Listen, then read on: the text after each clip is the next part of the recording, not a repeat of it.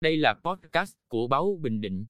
Mới đây phóng viên báo Bình Định đã có cuộc trao đổi với Giám đốc Sở Xây dựng Trần Viết Bảo về việc xử lý và khắc phục đối với 7 điểm sai phạm thi công xây dựng thuộc tuyến du lịch dịch vụ Quy Nhơn sông Cầu.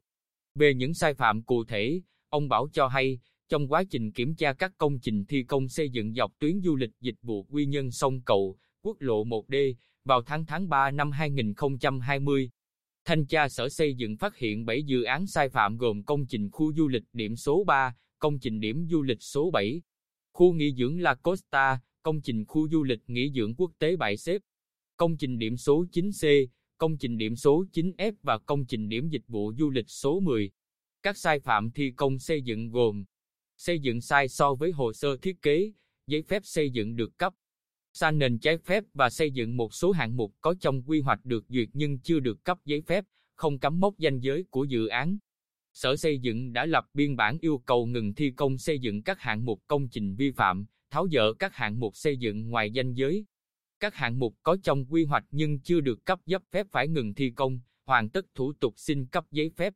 Sau khi báo cáo Ủy ban Nhân dân tỉnh, Chủ tịch Ủy ban Nhân dân tỉnh Hồ Quốc Dũng chỉ đạo Sở Xây dựng phải bố trí làm việc với các chủ đầu tư dự án, đảm bảo tuân thủ nghiêm túc quyết định đã phê duyệt, không làm ảnh hưởng xấu đến quy hoạch đã duyệt. Về vấn đề một số chủ đầu tư cho rằng, một vài điểm điều chỉnh nhỏ không ảnh hưởng lớn đến mật độ xây dựng, cảnh quan nên không xin phép. Ông Bảo cho biết, Ủy ban Nhân dân tỉnh luôn tạo mọi điều kiện để thu hút đầu tư, hỗ trợ doanh nghiệp triển khai xây dựng các dự án du lịch, dịch vụ, sau khi được Ủy ban Nhân dân tỉnh chấp thuận chủ trương đầu tư dự án, trách nhiệm của các sở, ngành là hỗ trợ, tháo gỡ mọi khó khăn cùng doanh nghiệp. Trong quá trình triển khai dự án, nhất là dự án dọc tuyến quốc lộ 1D, do địa hình phức tạp nên khi thi công có sự điều chỉnh hồ sơ thiết kế cho phù hợp với địa hình, điều kiện địa chất là điều có thể hiểu được. Nhưng theo quy định pháp luật về xây dựng, khi thay đổi thiết kế làm thay đổi kiến trúc và kết cấu công trình thì phải xin phép cơ quan chức năng để thẩm định và điều chỉnh giấy phép. Thực tế kiểm tra cho thấy, những thay đổi thiết kế tại các dự án này có trường hợp thay đổi quy mô từ một tầng lên hai tầng, hay không tăng diện tích xây dựng nhưng lại thay đổi toàn bộ kiến trúc và kết cấu của biệt thự, bungalow,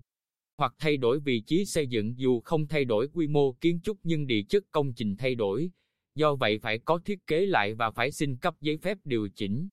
Tất cả những điểm thay đổi này nhất thiết phải báo cáo và chỉ được thay đổi khi được cơ quan chức năng phê duyệt. Ông Bảo khẳng định, sở xây dựng không hề máy móc, cứng nhắc. Rõ ràng những thay đổi như vậy sẽ ảnh hưởng đến kiến trúc, kết cấu công trình, liên quan đến kiến trúc cảnh quan và an toàn. Về trách nhiệm của các bộ phận liên quan khi để xảy ra những sai phạm như vậy, Giám đốc Sở Xây dựng cho rằng, Vấn đề này liên quan đến năng lực và trách nhiệm của tư vấn do chủ đầu tư lựa chọn. Theo ông Bảo, thực tế đồi núi mất mô mà quy hoạch thì vẽ như trên đất bằng, bỏ qua các yếu tố địa hình, địa chất. Khi triển khai thiết kế thì không đặt công trình xây dựng vào không gian như quy hoạch. Thiết kế không khảo sát kỹ từng vị trí để đạt mức độ phù hợp với địa hình, địa chất dẫn đến khi triển khai thi công thì không thể làm được như thiết kế, buộc phải thay đổi. Có những thay đổi quy hoạch, thiết kế với mục đích để phù hợp với thực tế và đảm bảo quy chuẩn xây dựng. Những thay đổi đó được chấp nhận. Nhưng những trường hợp làm ảnh hưởng đến quy hoạch, vi phạm quy chuẩn thì buộc phải tháo dỡ, không thể hợp thức hóa, cho tồn tại được. Việc tự ý thay đổi thiết kế chỉ khiến cho chủ đầu tư bị chậm trễ, thiệt hại. Với 7 dự án sai phạm trên, Sở Xây dựng yêu cầu các chủ đầu tư hoàn thành các thủ tục với thời gian cam kết rõ ràng. Trong quá trình hoàn thành thủ tục, không được phép thi công xây dựng bất cứ hạng mục nào, nếu vi phạm các cơ quan chức năng sẽ xử lý theo quy định của pháp luật xây dựng.